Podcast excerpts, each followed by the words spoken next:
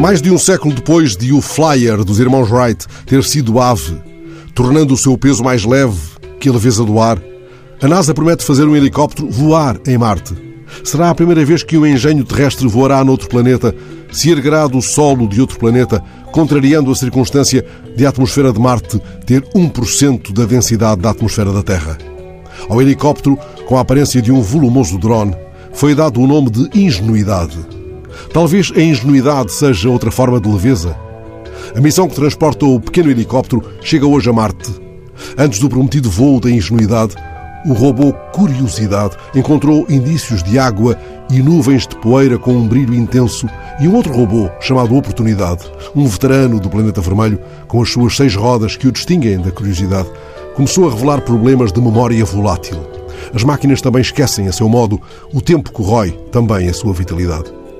Nessa atmosfera imponderável em que se movem ingenuidade, curiosidade e oportunidade, saberemos algum dia o eco de um haiku escolhido há uma década, entre mais de 12 mil, e enviado para Marte na sonda MAVEN, uma sigla que é já em si mesma um programa Atmosfera de Marte e Evolução Volátil. A autora do haiku, escolhido pela NASA, observa à noite a porta para o universo e o farol vermelho, foi Ângela Gandarilhas, uma poeta da Cantábria. Terá ela pressentido o sopro de poeira de uma longínqua nuvem brilhante ao passear nas dunas de Liencres, tão perto da sua São Vicente de la Barquera? O poema viajou um ano pelo espaço. Em que nuvem se terá perdido?